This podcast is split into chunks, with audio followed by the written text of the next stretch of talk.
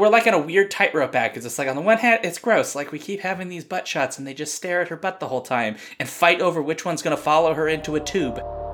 I said it before and I'll say it again. Life moves pretty fast. You don't stop and look around once in a while, you could miss it. Never fear change. Life is too short for fear. Chase what is desired. I can do this all day. Would you mind identifying what you are? We're the best friends squad. That's what we call ourselves. Sort of like a team. Welcome to the rodeo. Ladies and gentlemen, please sit back, relax, and enjoy the ride. This is the way. I have spoken. Welcome to the Skiffy and Fanty Show Torture Cinema. It's a double dragon because somebody put a ring on the single dragon. nice. I'm Jen. I'm Shaun. And today on Torture Cinema, we have an incredibly special guest who has been on the show before, but not in a while, and she's always amazing. The wonderful Tonia Ransom of Nightlight Podcast. Welcome to the show, Tonia. Thank you. I'm so glad to be back. I am too. It's always so much fun to have you. Thank you. So tell everybody where they can find you and tell us about Nightlight, and then we will get started on our Torture Cinema today. All right. So, Nightlight is a podcast that publishes work written by Black writers and performed by Black actors. You can find us anywhere you can listen to podcasts, pretty much. And if you can't find us on your podcast platform of choice, let me know. You can do that through Twitter at NightlightPod. Or if you want to talk to me directly, you can at me at Mystifying, M I S S D E F Y I N G. Fantastico. And even though I've had to take a break from editing the Wonderful Nightlight podcast, it is still wonderful, even without me. It, you know what? It's it's a task though. It is a, a job. task. It is a job. Um, okay, so we are here today to discuss the amazing video adaptation. and by amazing, I mean not actually amazing. I mean amazingly bad. Video game adaptation 1994's Double Dragon, based Dun, on the dun, dun. 1987 beat 'em up video game of the same name. Both of them have terrible plots, which we will find out in just a moment. But first, we are going to share what we are drinking today. Tonia, why don't you go first? I am drinking some Kraken rum with some Dr. Pepper. That's Mhm. so oddly 90s. Not the Kraken rum part. The, No, the- not that part, but the Dr. Pepper Yes. somehow. Yes. Dr. Pepper takes me straight back to the 90s. No, Tonia's elevating the classic. Yeah, yeah, yeah. That's true. Intentionally, yes. Well, she's always been much classier than the two of us, Shaun, so, you know. I mean, I've literally had days for this show where I've just taken what happens to be in my fridge and pour it in a glass, Mmm. mixing various alcohols that probably should not be mixed because they might cause a nuclear reaction, uh, just for my own amusement and also to destroy my liver so I don't have to keep doing this an- anymore. But that's a good reason. I'm sorry, I'm eating a piece of ice while we're doing Oh, this. Jesus. Well, it ended up in my beverage. Hey, she's the editor. She can do what she wants. Exactly. That's just more work for her. That's true, but she'll complain about it later. I'll, I'll Oh, yeah, complain yeah. about it later. True. So, Shaun, since you're already talking about it, why don't you tell us what you are drinking this evening? Well, you know, I I could have gone back to the 90s before craft beer was a thing and just got like a Bud Light, but since I cannot for the life of me convince myself to put that inside my body, uh, I am instead drinking craft brews. Uh, so I will have two beers today. One is a Pilsner Urquell, which is a Czech Pilsner. This is technically not really a craft brew, but it happens to be good. And also a Beaver Island Brewing Tangerine American Wheat. Ooh, that sounds very delicious. It is very pleasant. Certainly more pleasant than this movie. Yes. So, I have decided to beat both of you in the thematic beverage category. Oh, Mostly because I actually did essentially do like a basement dwelling video game playing. Wait, did you mix vodka with anabolic steroids? No, Oh, because that would be very topical, Jen. that given... would be if I was trying to be a Bobo. But no, I'm just being one of the random uh, street gang members. Maybe actually it would have been appropriate for Power Corps because it is an electric blue oh, uh, made out of popsicles and Everclear. Oh! and here I thought I was going to be the drunkest one on this episode. Oh my god. I kept I kept being like, well, I still don't taste it, and now I know I put way too much in. So, and it was less than a shot, way less than a shot, and yet I'm still pretty sure that I put way too much alcohol on this thing. But yeah, all excited. I had, and my son was like, "Mom, why don't you just use the popsicles in the freezer?" And I was like, "Oh my god, that's genius!" So yes, my 18 year old son is the one that invented this amazing beverage of. You know which popsicles I'm talking about, right? The popsicle tubes, like Otter Pop. Yeah, yeah. Oh, yeah, yeah, But you yeah. got the blue one, so you're the the blue dragon. I am the blue dragon. You're uh you're Billy. It's the Billy special. Oh, bummer. I should have gone for red. Right. then you could have been Mark Dacascos. Yeah. Why not both? Why not both? I go purple. Could have done that. You have the mix pulse, and then it becomes a double dragon special. Oh, what have I done? So, so you have the Billy special, you get the Jimmy special, and then you have the Double Dragon special. See? See? If you consulted us before this podcast, Jen, you would have known these things and you could have actually met your full potential, but you decided I could have. to just do it your own way. I did, and I just went for the Billy. I'm so sorry, world. Disappointed. Made of disappointment right now. But that said, I will be drunker than both of you in about five minutes. Yeah, I'm super excited about that. Like, Yeah, so yeah. stoked. Usually I'm the drunk one on the podcast, and when I get drunk, it becomes a problem. I yeah, we'll see what happens this time. Well, the good thing is I'm not editing it. Yay! Good times will be had. Good times indeed. okay, so speaking of editing, which this movie needed a lot more of. Amen to that. I don't know if you could make this film any tighter than it is. No, that's actually true. You could just cut the whole thing and it might be better though. See, yeah, that's what I was gonna say. Like, they should have just cut all of it. All of it just I mean, there were some parts in particular. It might have cost cost the studio less. They spent like eight million dollars making this thing. Yeah, it was seven point eight million dollars, and they made two point three million dollars. Yeah, with with Blu-ray sales, apparently they added another 1.3 mil to that. So good for them. Oh wow. I mean, how did this film cost eight million dollars? Though that, like that, I I still can't piece that together. Like, what did they spend their money on? Right. I'm pretty sure most of it went towards my like, so which we'll talk about when we get to our likes. But for now, Shaun, could you please give us the two plot lines which have nothing to do with each other, but we first want to hear about what the original video game Double Dragon was about before we talk about the movie.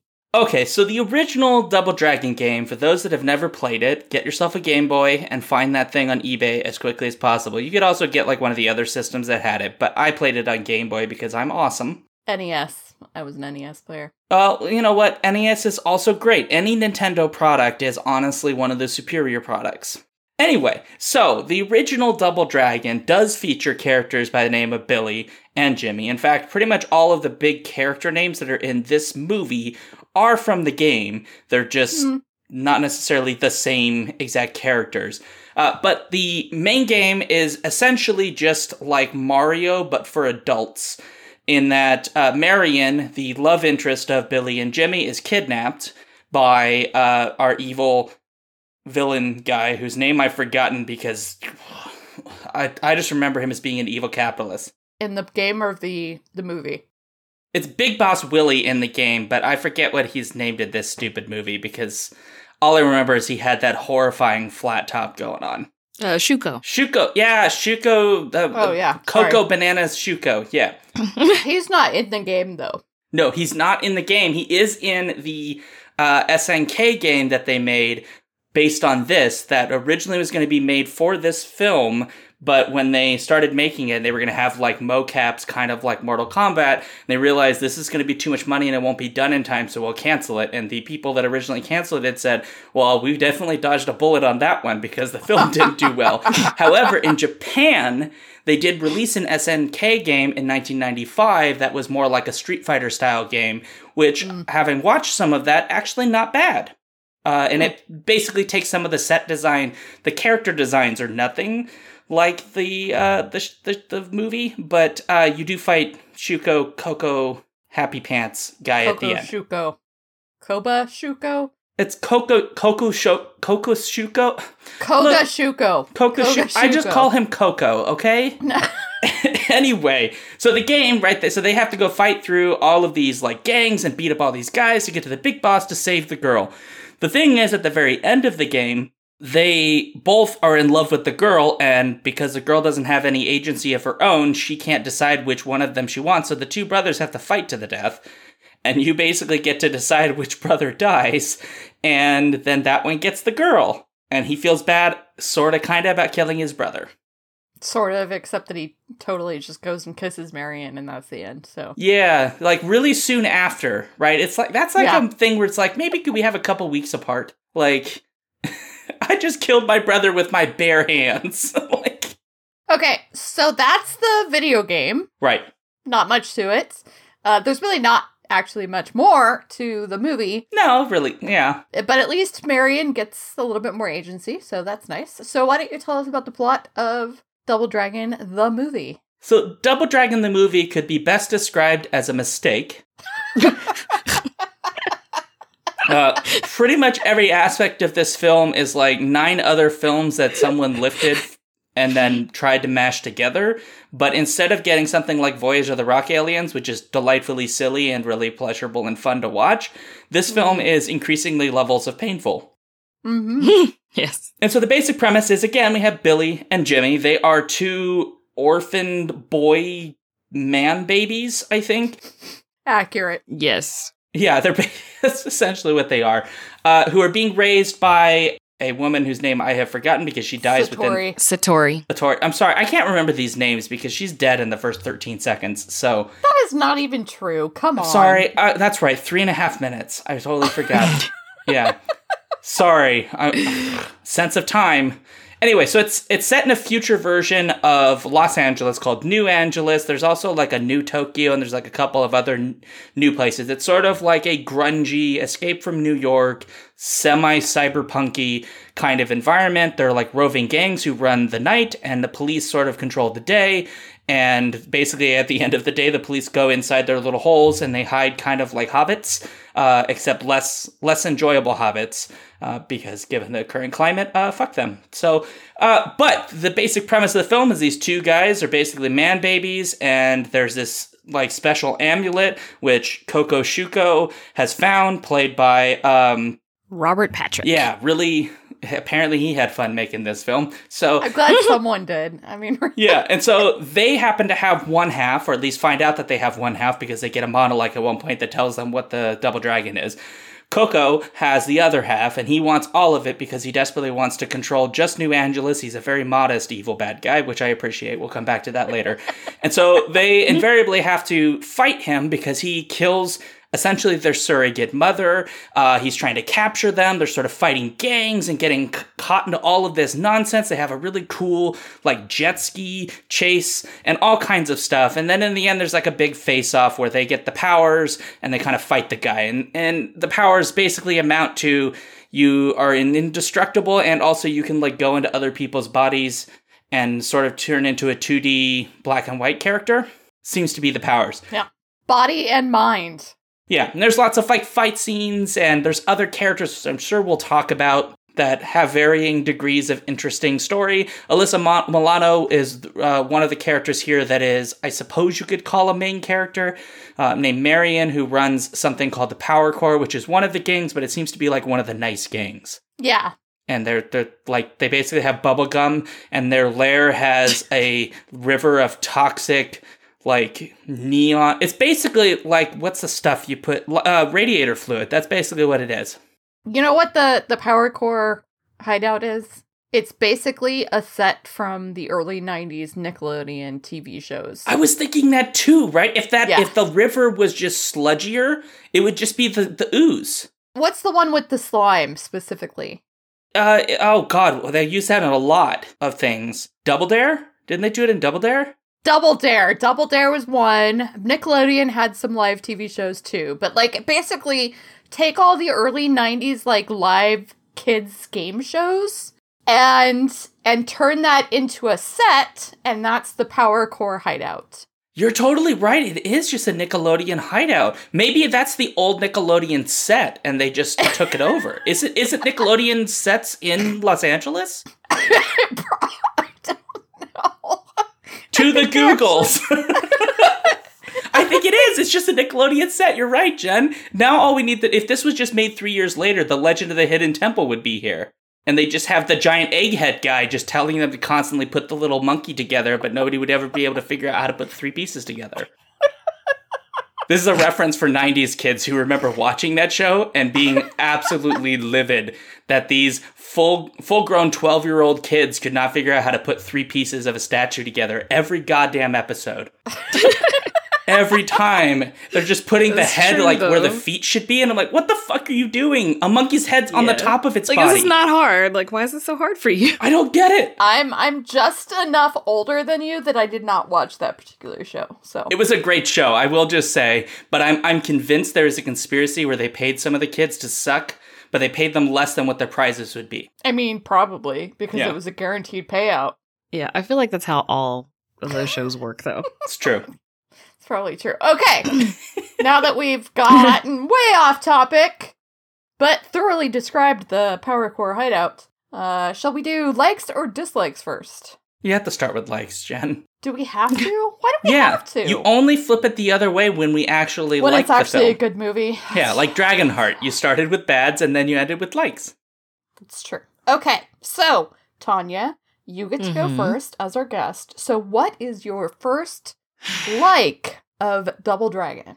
You know, I really expected this movie to totally like sacrifice all the women, you know, like to make the guys like grow as people and all this other stuff. But it, re- they didn't really do that. Like Satori was important to them, and yes, but she wasn't like her death wasn't so much the catalyst for it. It was more that they got the medallion because she died, and then like the fact that like towards the end, Marion, like somebody whisper, what's that guy's name? The jacked dude that can Abobo. bench like a billion pounds. A pounds. Bobo. Yes Yeah. um, tells her that he doesn't like the, the guy doesn't like the villain doesn't like the light. And so she goes and kind of like you know starts up this generator. And so she's like instrumental in saving them. So it wasn't just like here are these two guys and like like in the video game they're either fighting over a girl or like they're trying to avenge someone's death. Like it was i i really expected it to go down that road but it didn't. So i was pleasantly surprised by that.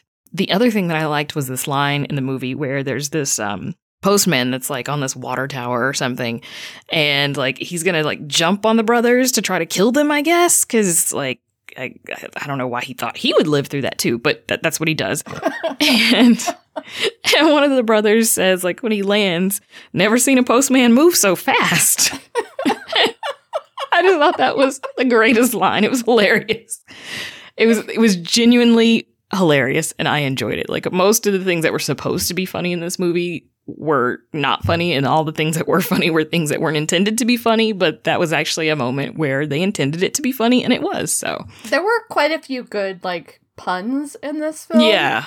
Oh yeah. And uh, like there should they shouldn't have been. Like they're definitely like I am 12 and I think puns are still hilarious.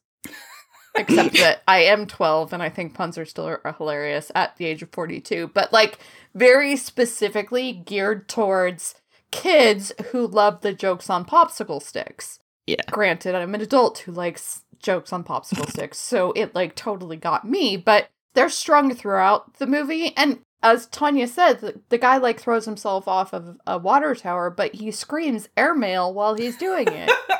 God, and it's so even though that is so awful, so so bad, the worst joke because it's totally out of the blue and nonsensical. I still bust up laughing over that. And I think it's because it's like a bright point. yeah yeah like things are really serious and then all of a sudden this postman comes flying through the air like he's gonna conquer it all and he's gonna you know like impress his boss he just falls the poor stuntman who had to do that. He has eight With all the seconds letters on around him. screen, and he just no, he comes back later. He's in two scenes, so Oh, I'm so sorry. Two scenes. That's right. He definitely was earning his SAG card. does he come back later yeah, he's in the the raid of the Power Corps building. oh i i didn't catch that Yeah, yeah, he's there. Yeah, you're right. He gets like thrown, I think, in the water or something. Because why is there a gang of postmen? well, don't you know, Jen, that the U.S. Post Office is just the mafia? They've been radicalized. Clearly. It's part of QAnon. I think it's a front for communism. It is a front for communism. You're right, Tonia. I, I totally got my, my conspiracies mixed up. I, I'm so sorry. How dare you?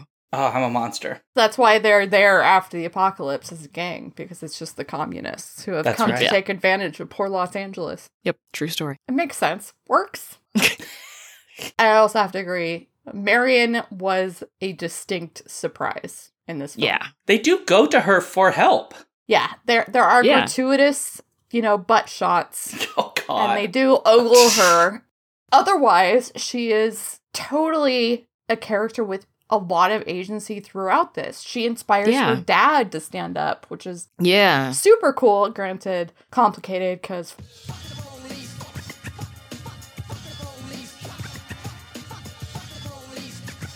but within the context of this film, it somehow still works. So, yeah, good like yeah. Thank you. Totally legit. Why, thank you. Shaun.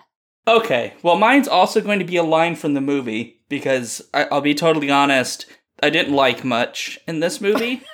and the things that I did really enjoy were things that you weren't supposed to enjoy for the reasons I enjoyed them. And so, uh, but I will say that this has one of the single best moments for a villain, I think, in any torture cinema we have covered, which is when Koga Shuko, mad at his henchmen, turns to New Angeles, staring out across all of the lights at night, and he says, I will just want total domination of one major American city. Is that too much to ask for? Is it?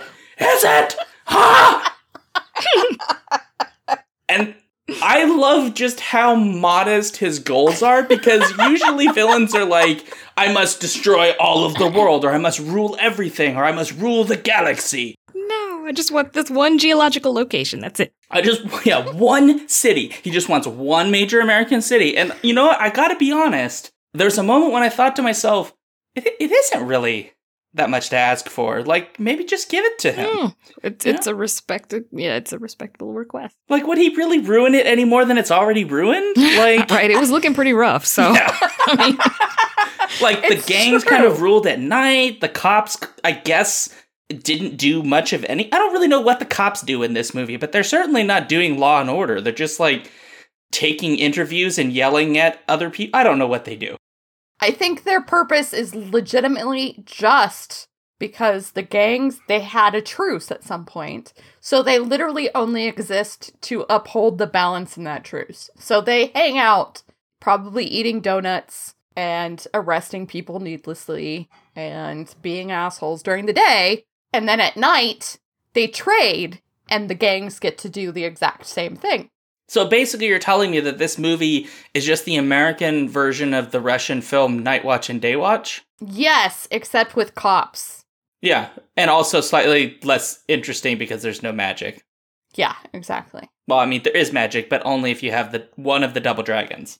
Or you can think of it this way it's basically the purge, but on a daily basis. Yeah, but like nobody really dies.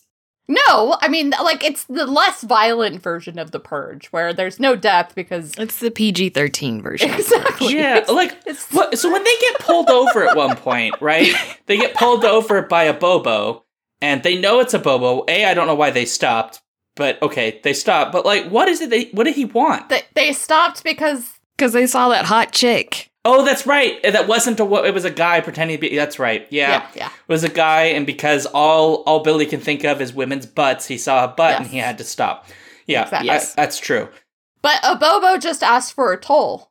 And that's it. Because they're in the Mohawk territory. Half of this film is just why Billy fucks everything up because the very first scene is a horrible, horrible white karate scene. And I say white karate because this is what every white karate film is, right? Where they have this tag team fight in like an underground karate dojo thing.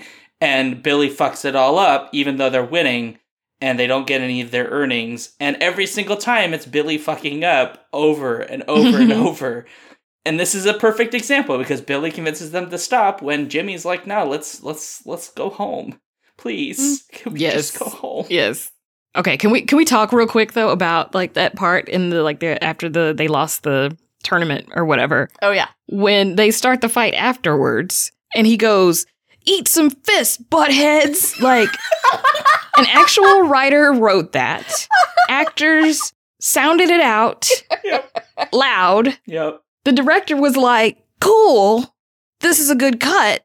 And then the editor was like, yes, this is perfect. And then it somehow still made it to screen.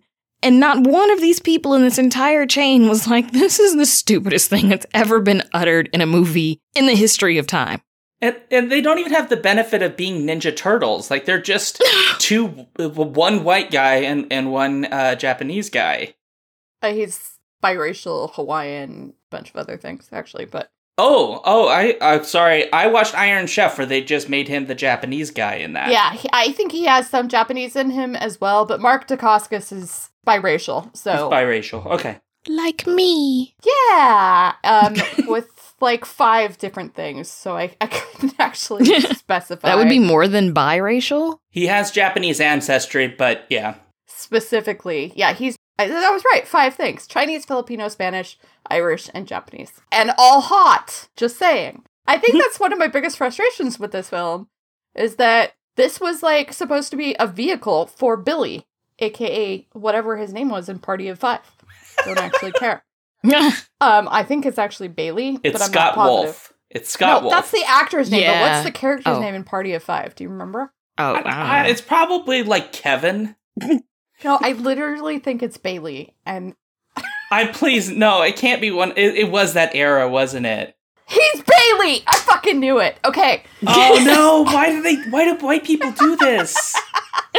Don't name your kid. A- uh, no. Okay, so his name is Bailey in Party of Five, and it's basically supposed to be a vehicle for his stardom, and they just switched his name to Billy, which I think is just so fantastically hilarious. That's so I can't lazy. even describe. And then meanwhile, like this is my like oh I, this should be a dislike, so I'm gonna stop talking. Can, can I just say there's also a character in Party of Five called Will McCorkle, which I just find so hilarious. The only way that would be whiter if it was Bob McCorkle. Right? Bob McCorkle. That's his dad. That would be the whitest name. Exactly. That is the whitest name in existence in the history of time Yeah. ever. You, you go back further, and it's Dick McCorkle. I have to say that I am glad that there is a new Party of Five talking about the uh, Mexican American experience. So if people want a decent version of Party of Five, go watch that one.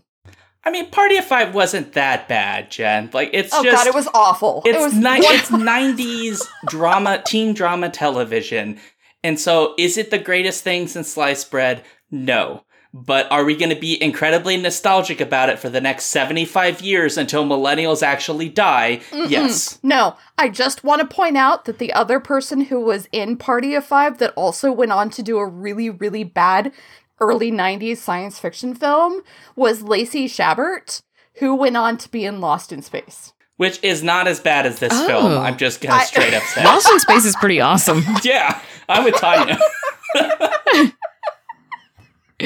I can't trust either one of you. the, the biggest problem with Lost in Space is it tried to convince us that Joey would be an action star. I really want to look at the rest of their careers and see how many of them went on to like things that were supposed to be like vehicles for their stardom and then just utterly failed. Jennifer Love Hewitt uh, did uh, I Know What You Did Last Summer. So many bad movies. I think she's the only one that really and Matthew Fox had a reasonably reasonably successful career, I guess. I, yeah, only I, I, don't think know. and Scott Grimes has done a lot of voice acting. Yeah, but Hi- His okay. pretty this has nothing to do with with Double Dragon. So let's go back to Double Dragon. I, you're the one trying to like litigate the success of these individual actors' careers.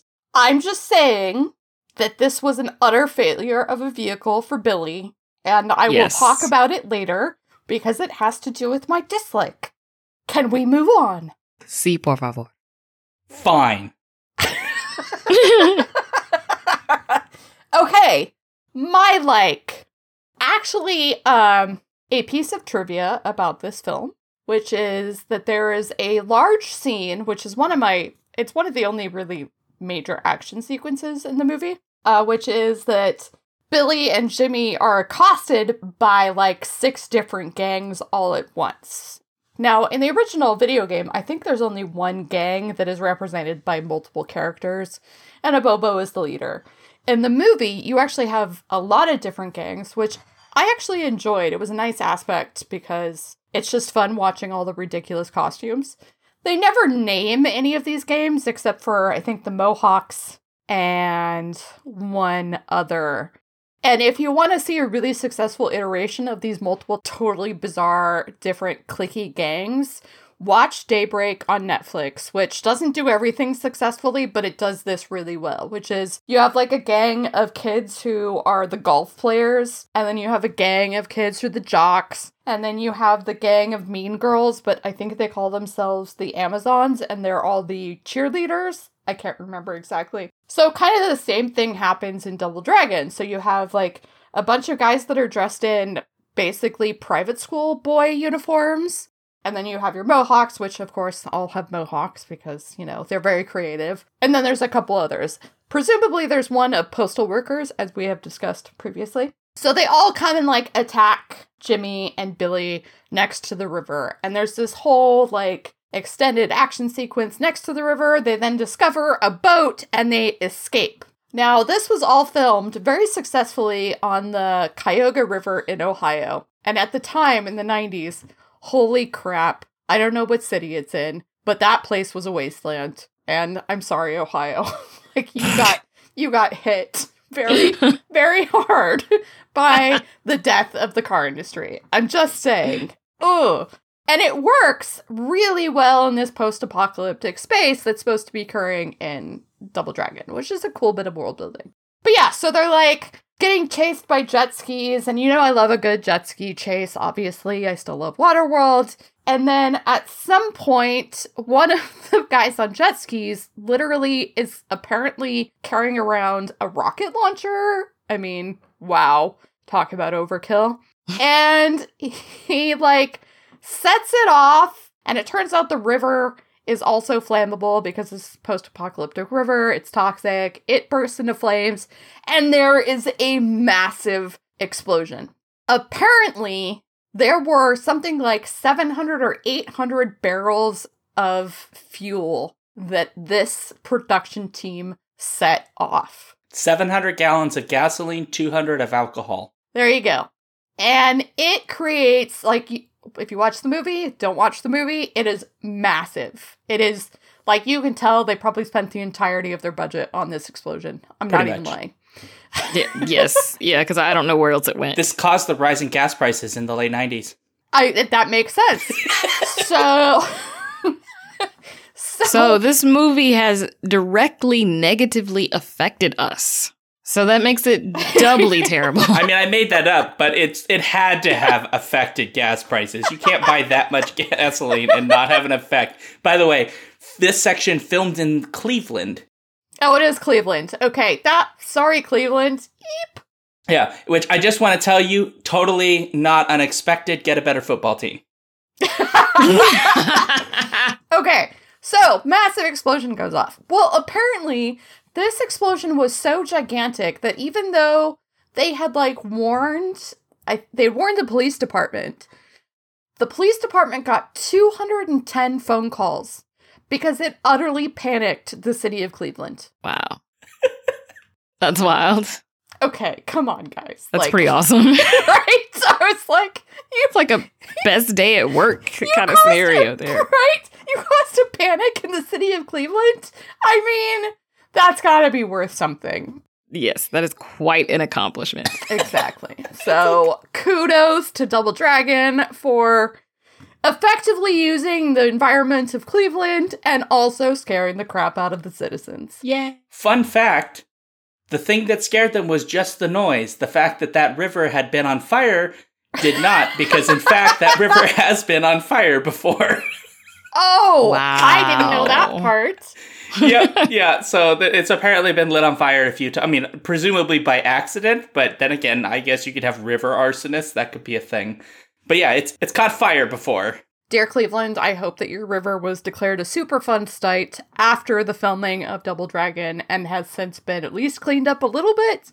I'm hoping. I mean, for hopefully it doesn't sakes. catch on fire now because water is not supposed to catch on fire. Yeah, that's usually a pretty bad sign. I mean, a little bit, you know. yeah, know. I mean, if you're at that point though, you've like missed every other sign that something's wrong with the water. right, so at this point, you're like, you know, alcohol, it burns. It's it's fine. We'll drink it anyway.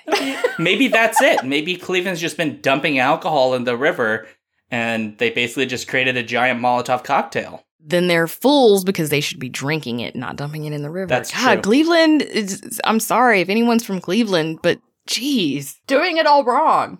They're probably drinking like Bud Light or something. What what, what are you drinking in Cleveland? Some terrible beer. They're supposed to be drinking their alcohol, but as we've just determined, they've been pouring it into their river, which is really unfortunate because they could have used that alcohol to get over the fact that their team has been terrible basically since its inception. I'm sorry if we have any listeners in Cleveland. you know what? No, they know what that city is about. At this point, they could have left and they could chose to stay. They, could get what they get. teams at any time. no, th- I do, we'll just say this to Cleveland Browns fans. I know I'm making fun of you all. I'm a 49ers fan, and so we've had a few bad years, but 49ers fans are not like Cleveland Browns fans because Cleveland Brown fans somehow every year will find hope and will be dedicated and will still go to the games, even though deep down they know there's very little hope that the team's going to do well. Whereas 49ers, like, we'll go when the team's really good. Otherwise, we're like, ah, do I really want season tickets? Like, ah. Yeah, no. they fired Cap and moved to Santa Clara. They suck. They are they've lost me completely. well, Cleveland Brown fans could use you, Jen. Just remember, you're never going to have a winning season. That's and okay. most likely every You'd be player doing the that Lord's gets drafted work. for your team is just going to be there long enough till they can get traded to someone else because that's the team you go to for your career to die. Great. All of that's I'm true. so sorry. The Browns the Browns have had a rough one. I'm sorry. I'm glad that uh, you all came to Torture Cinema to listen to uh, Shaun rant about the Browns. Okay. At least they're not Cowboys fans. Fuck Cowboys fans. Those people can die. Uh, Skiffy and Fanty Show, where you can also find hot takes on football. Yeah, you can email me at Shaun's Hot Football Takes at gmail.com. oh, uh, I'm sorry, it's not a gmail.com. I, am totally sorry, it's geocities.com. That matches this movie, at least. That's the one thing you've said in the last 10 minutes that has had anything to do with the movie. Yeah, but what I said was amusing, so. All right, so it is time now that you have had our dislikes, likes, likes. Those were our likes. Those were our people. likes. were our we just likes. subverted Shocking. dislike. As it was. We are now going to tell you our dislikes. So, Tonia, what do you have? Oh my god, there were so so many. it was So many. really really hard to pick one. But I finally settled on the fight choreography. Like it Oh! was just so fucking bad. Like just it's like I, I I I don't understand how it was that bad. It's like they purposely tried to make it that bad because you can't be that bad just by being incompetent. You have to be like focused and intentional about your desire to be that awful. Fight choreography, terrible. It seriously is. And keep in mind that Mark Dacascos has like multiple black belts. Yeah, he's legit. Oh, I did not know that. That makes it even worse. I know. No, he is he is legit. There's a reason he's been in like he's in Wu Assassins right now. Oh yeah, that's where I've seen him. His dad was a martial arts instructor. So like he came into this by way of essentially doing martial arts. And yet, oh, now we're already getting into my dislike. okay, I have one more tiny dislike that I want to share before we move on. So I since I did this before where I had like what I disliked and then had a line, I have a line to go with my dislike for this one. It's when um Abobo is chasing them and like he gets out of his, you know, jacked up ride because he's trashed it. And the brothers, one of the brothers is like, Hey broomhead, we're gonna sweep the floor with your skull. like so bad. So bad. Oh my so god. bad. Like, I mean, can you imagine, like, you know, you're like this big jacked up dude. You're about to go beat these two dudes up. And then they say that. Like, you're like, I feel like you couldn't even fight at that point because you would just be laughing at them because it's so ridiculous. Like, what the fuck did you just say to me? Like, no. That's just such a bad line. It's so, so terrible. So terrible. This film's full of a lot of them. Yes. Yeah, I'm trying to find out who Yes. the, the fight choreographer was because then I, I can like harass him on Twitter. It was Billy. I clearly Billy did his own fight choreography. That's why none of it makes any sense. Well, Satori's fight choreography was pretty terrible too. When she was fighting um Shuko, yeah. Yeah, because he, he choreographed for her. it was it was terrible, terrible. It is pretty bad. I think part of that is that uh, Robert Patrick came on this and they were like, so we need you to do like martial arts stuff. And he's like, I can punch. I was in the Terminator movie. and they went, good enough. and they couldn't have her be too Right. good. Also, fun Uh. fact Satori uh, is, uh, you may recognize her from Rambo 2. Oh yeah. Yep. Oh my god. So a fun fact about this movie: the director James Yukich, I guess is how you say his name. Yukich. I don't know. I looked to see what else he did because, and mostly, mostly he does like music compilations. Like you know, he goes and like you know films like a live show or whatever, and then like you know puts it together into like DVD. So he did like one for Fall Out Boy and one for Mariah Carey, but like all like more than half of his filmography is music video type stuff. So like this is this was like the I think maybe he did one other feature film, but this was this was it. Like the other one didn't even have like a picture of the cover of it on IMDb. It was that bad. Like he seriously uses angles that look like they're from Nickelodeon TV shows. It's not filmed well. No, no, he he's not a very good director. I'm sorry, James, if you're listening to this, you're bad. It's not good. It's it's not good. I mean, to be totally fair to him, even if he was was a good director, I don't think he could have saved this film. Like True. they could have brought in like Stanley Kubrick, and Stanley Kubrick would have been like, "Oh, "Fuck if I know what to do." Like, I Yeah. to have blood come out of an elevator that'll at least elevate it slightly. yeah, that true. actually would have improved. yep. Mhm. Maybe if that that pool of toxic sludge was blood, that might have. Yeah, it'd be nice. I was amused that this film, on multiple occasions, has char- have characters almost say shit but get interrupted until Oh yeah. until uh, Coco actually says it at one point. Uh, which, Oh yeah, at the very end when they put the dragons together, he's like, "Well, shit." yeah, and they're like, "You said it," and that's a reference actually to earlier in the movie when Billy says, "Oh shh," and guys, Yeah. and he says, "Oh, you said it." Yeah, so it's one one of the handful of callbacks in this. Uh, also, another really terrible line from Abobo. Uh, he actually says at one point, "What's up, chicken butt?" Which Just so awful. And everybody's called a butthead. Like nobody says asshole. They're, they're all buttheads.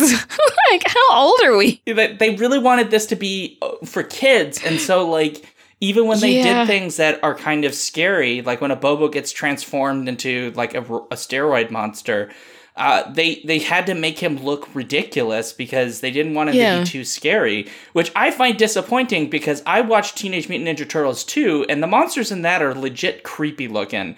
And that film still I don't know if it holds up, but when I was a kid I loved the crap out of it. Your obsession with the Ninja Turtles is something I can't The teenage okay. No, no, no, no, no.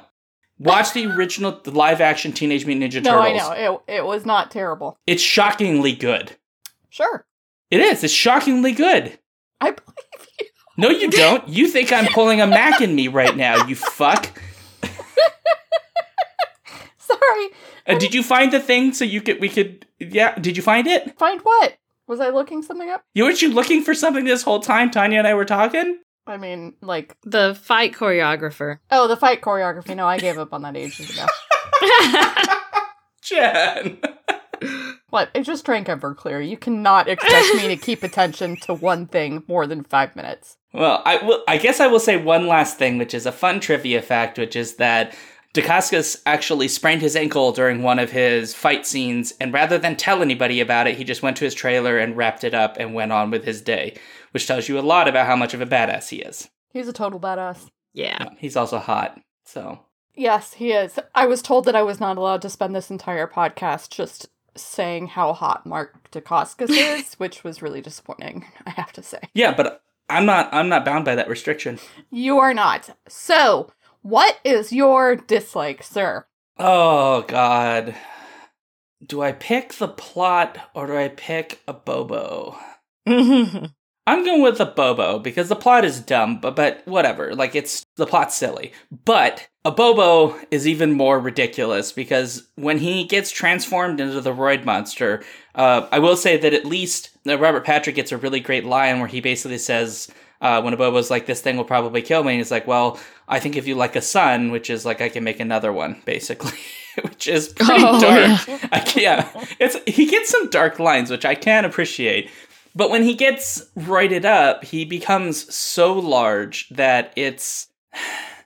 I'm not sure why he's supposed to be scary outside of just looking creepy, because he can't touch his hands together because he's got so much muscle and sinew and veins, I guess, that his arms can't even come in anymore. He moves almost as slow as a as a snail. Uh, he still is fairly not very bright in terms of the character because the character doesn't get for some reason super intelligence. He just sort of still has that kind of i don't know what you would call that um, seeming like he's always high on something mentality. And so when he shows up i i just laughed because it was like the silliest thing i've ever seen in my life that how did what is going on? Well, for one thing, he actually sort of resembles the Abobo from the game, which I think was the purpose.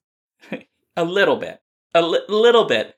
Because the Abobo from the game is this big, sort of roided up, like giant headed, very bad late 80s computer graphics. yeah yeah yeah. He is but he can still he can still Move? you know hold his own thing when he pees.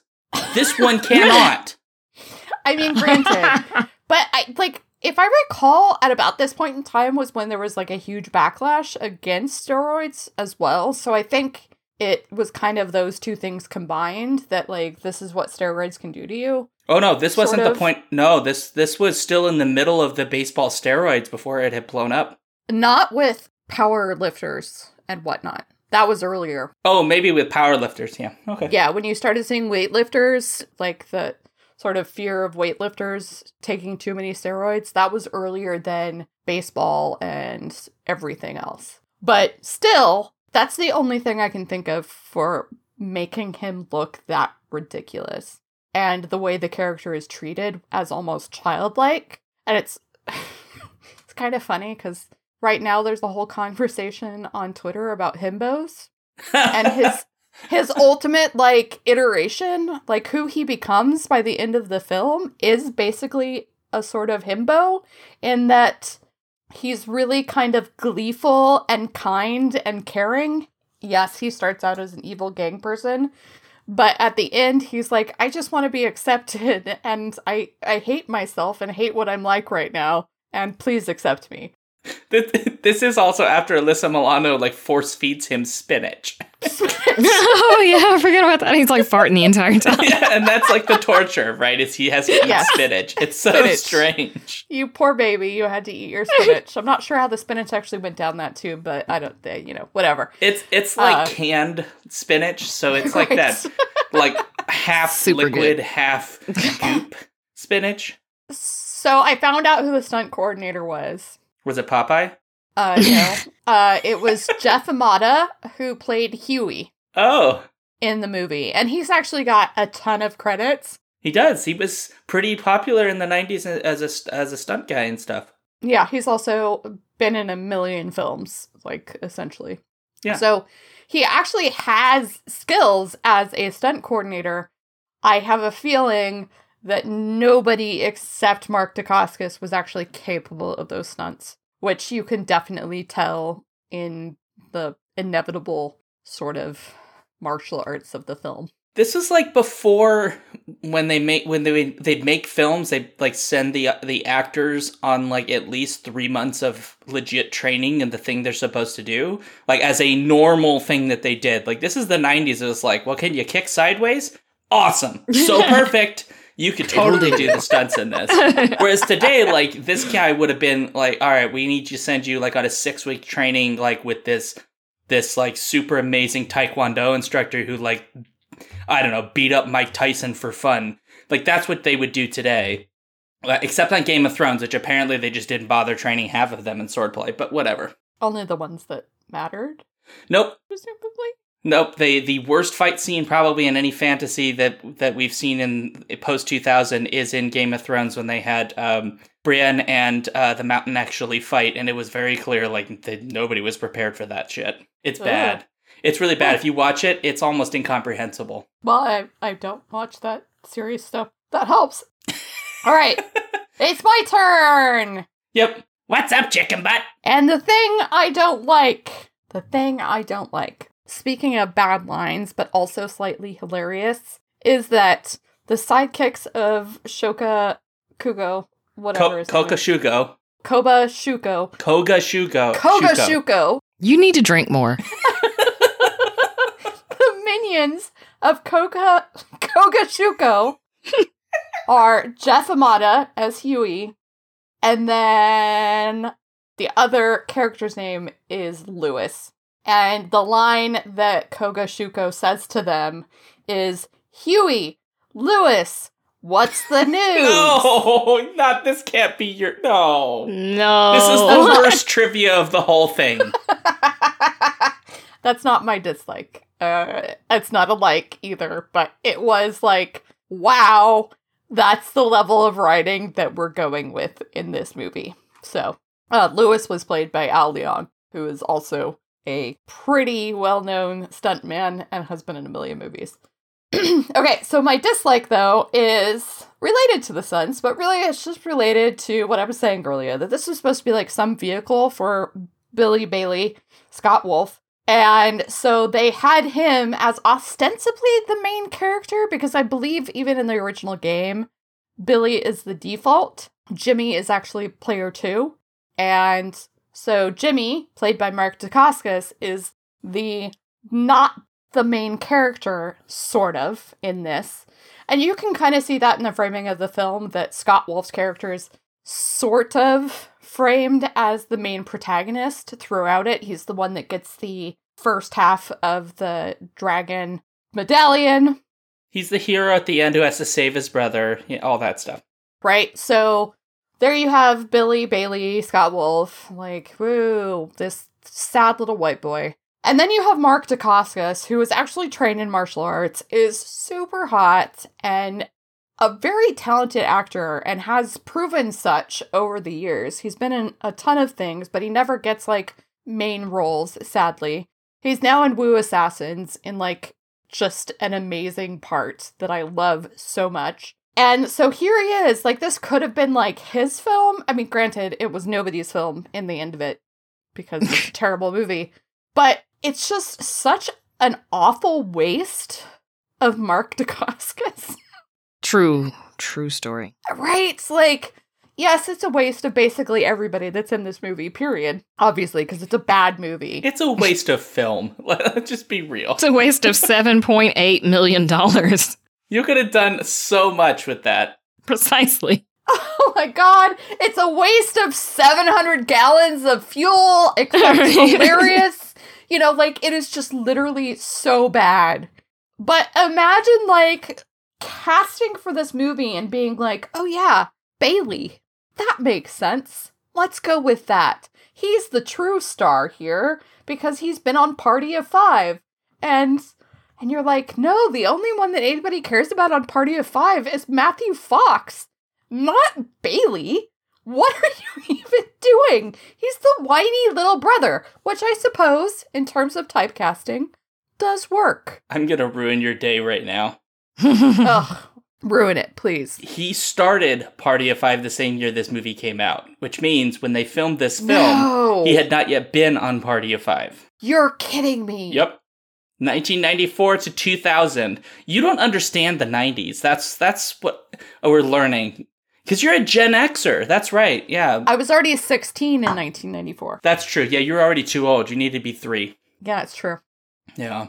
Or 12. 12 would have been more appropriate, I think.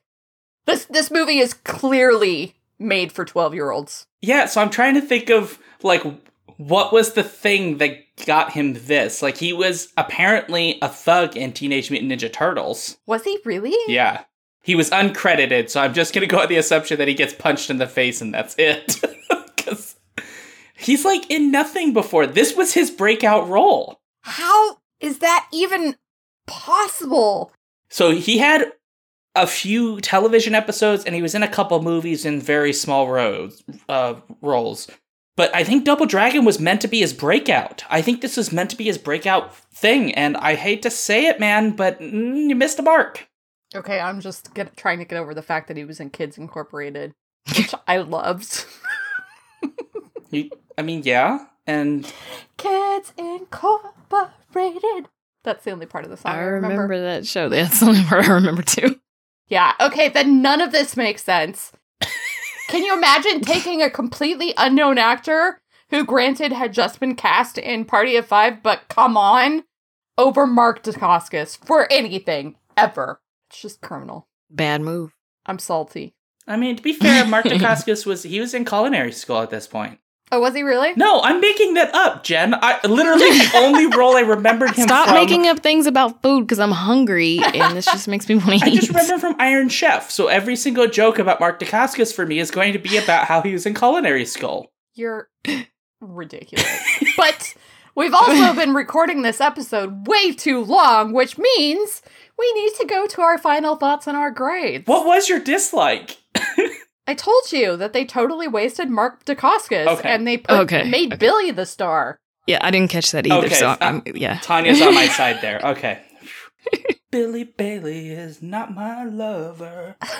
He's just a guy who says that I am the one. But the kid is not my son. Which leads us now to our final thoughts and our grades. Tonia, Mm. you get to go first. Oh, okay. Final thoughts. Um, I love Robert Patrick. Like he's in so many great things He is. that I've enjoyed. The fact that Vanna White was in this movie, like even though she was terrible, she was still in there, and it was a surprise and pretty awesome. And Andy Dick, like as the weatherman, that was pretty. that was pretty awesome. So there are things that I like about this. Like I don't like the execution of it at all, but I got to see a lot of the actors that I really have enjoyed a lot of their work in the past.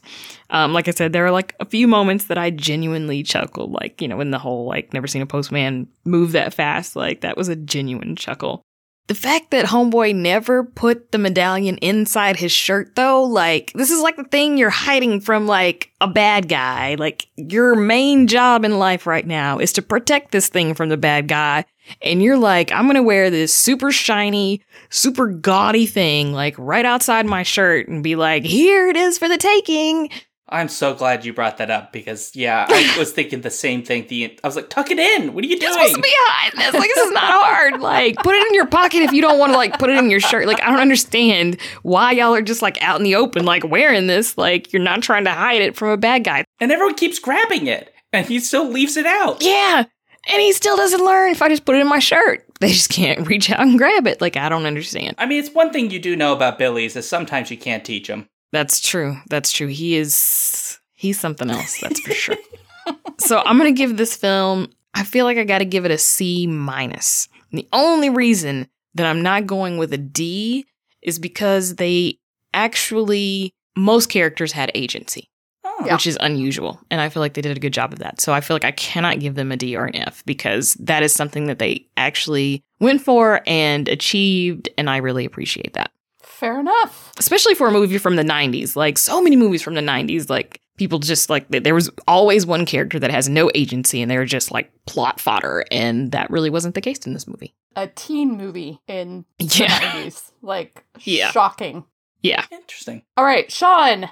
So I, I will just say that I'm very I'm very interested in the fact that for all the things that we did not ream this movie for, we've only barely talked about the gratuitous Mel- Alyssa Milano butt shots, of which there are several. And I think it's the fact that what Tonia is just saying that so many of the characters in this in this have agency, including some of its female characters, which we are so used to not happening in bad movies in general Yeah. because a lot of times the female characters do not have agency or if they do it's very very minimal and in this case like she's like kind of powerful and it's kind of that. And so you're it's it's we're like on a weird tightrope act because it's like on the one hand it's gross, like we keep having these butt shots and they just stare at her butt the whole time and fight over which one's going to follow her into a tube.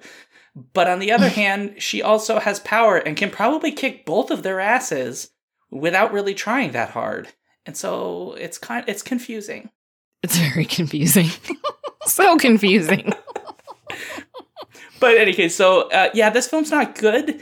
But I, I just have to say that sometimes there are bad movies that are just weirdly enjoyable to watch because of just how absurd they are. And while this one doesn't totally graduate to that level, it gets pretty close for me because there were moments in this where like I was like belly rolling laughter of just how silly some of the things are. and I think that says a lot about like is it a good film? Absolutely not. Does this deserve, you know, uh stinker awards for this? Absolutely. It's terrible in so many ways, but yet at the same time strangely enjoyable to watch for reasons that defy logic. And so for that reason, I'm giving it a D plus because I will I I've I'll watch this again.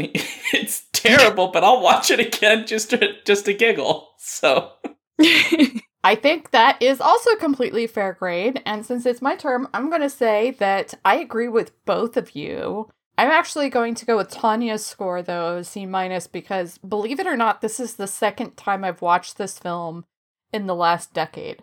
Because my family knowingly picked this as a movie to watch at one point because we knew that there was a rollerblading scene in it.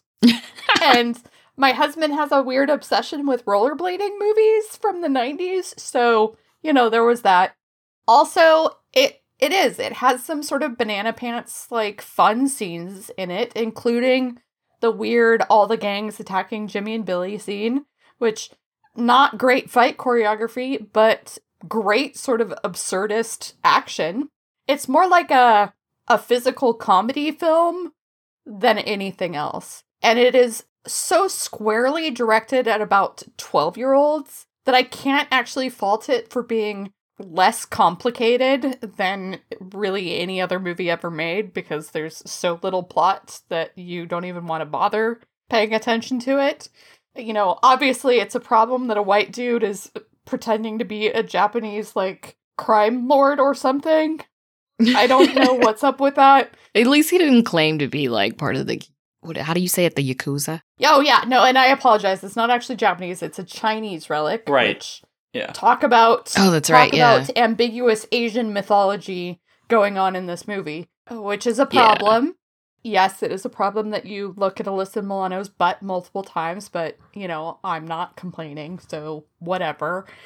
and then yeah, it's just it's silly. It's super silly, but at the same time you also have some pretty good like post-apocalyptic world building oddly enough. Also some hmm. super silly post-apocalyptic world post-apocalyptic world building. Literally, they have a commercial at the very beginning of this movie for Jax to keep buildings oh yeah, like up. that tripped me up. And out. they're like- like your your house is falling down. Get a new jack from Jack, Jack City. City. And they're giant. like these things hold up skyscrapers. And it's ridiculous. and there are giant fans on the roofs of these skyscrapers, Oh, yeah. presumably to like keep smog out of the city. I don't know. Oh yeah, yeah. Like at the weather guy Andy Dick at one point, is like you know, get out your smog fans, and if you don't have one, get a job. right? It's just, it's so ridiculous. And so, for all of that, there is a reason that I was like, oh, Double Dragon, not actually the worst movie that we could be watching for our, you know, 90s video adaptation torture cinema. Yeah, it's a less torturous torture cinema for sure. You know what? I am impressed that you can say post-apocalyptic after drinking a lot it of wasn't that much, I don't think. I don't know. Maybe it was. but yes, I can still say it. Go me. Jen was lying. Good job. She didn't put in a full shot. It was like a just a little sploop. I didn't say I put in a full shot. I said I only put in like a half a shot because I would die. If Are I you put in sure, more than that. Jen? Are you sure you just didn't put popsicle in it? No, there was a lot of popsicle. Definitely. Yeah. My tongue is blue. Can you tell the So- difference between popsicle and alcohol, Jen? Not when it's Everclear, Got it. just to be fair. But anyway, so yes, This movie, I'm putting it a C minus, which puts us basically at a still at a C minus as an average. Yep, becomes a C minus ish. Nailed it. Yeah. So there we go. That's our show. Thank you again, Tonia, Woohoo! for joining us for this special edition. Totally my pleasure. I am sorry that Mortal Kombat did not win so that we could squee over Raiden. I know. Next time. Next One time. day. One day. And with that, I think it's time for Shaun to say something super awkward. No, you have to say all the ending stuff you're supposed to do first. Ugh, God, I forgot. I don't have the script for that. Memorize it. You're supposed to be a professional. Holy fuck, we're nominated for a Hugo three times. I am not a professional. That's what I, I keep telling everybody. I'm not a professional. All right. So, if you would like to tell us why we're wrong or why we're right, you can find us online in a number of places. First off, you can email us at skiffyandfanty at gmail.com. You can follow us on Twitter at skiffyandfanty. You can f- go to our website and read past reviews and listen to past podcasts at skiffyandfanty.com. And if you love us, you could potentially leave a review on iTunes, which we'd really like because we are sad people and we need your love. And finally, you can become a patron at patreon.com slash skiffyandfanty because uh, we need your money. and I guess the final thing is if you would like to keep up with the rest of the team while we are basically on a sort of hiatus for most of our stuff, except the podcast, you can go to skiffyandfanty.com slash newsletter to read the newsletter that Stephen Geigenmiller collates every single month because he is awesome. And in the meantime, you can find Tonia on Twitter at Mystifying. You can find me at Loop-de-Loo, and you can find Shaun at. At Shaun Duke. And also, And now, no, no, no. No, we're not doing no What? awkward shit. I will do the awkward shit because I'm making an announcement. oh god, This is your fault for not preparing. I sent you literally a 15 page dossier about this and you just ignored it. You're a liar. Okay, but why was it 15 pages? I feel like that's so extra. It is extra, but like I was trying to keep Jen on track and you can see what I'm working with, Tonia. It's really hard. Fair enough. Yeah. Fair enough. we love Jen, but yes. we love you, Jen. Uh, I just want to say that thanks to Jeff, one of our Patreon supporters, uh, we are now doing a thing every single month that Jen will hate, but we're doing it anyway, which is if we get 10 new supporters on Patreon during that month and anything is tied in the poll, we will have to watch any of the tied things. All of them. We'll have to watch all of them. Yeah. Thanks, Jeff. So that's the new thing. Doesn't matter if it's two, three, or four. If there's any tie and we get 10 new supporters, it, it doesn't matter what level, that's what happens. Sweet. So that means I get to come back, right? If you want to do all Yes. four, or three or Do all two, yeah, Look, this is my favorite show to do. So, yes. we'll happily have you back. Excellent. Yes, absolutely. And now I think it's time for Shaun to say something super awkward. Well, I can touch myself when I go pee, so Oh, God. And with that, awkward ending and scene.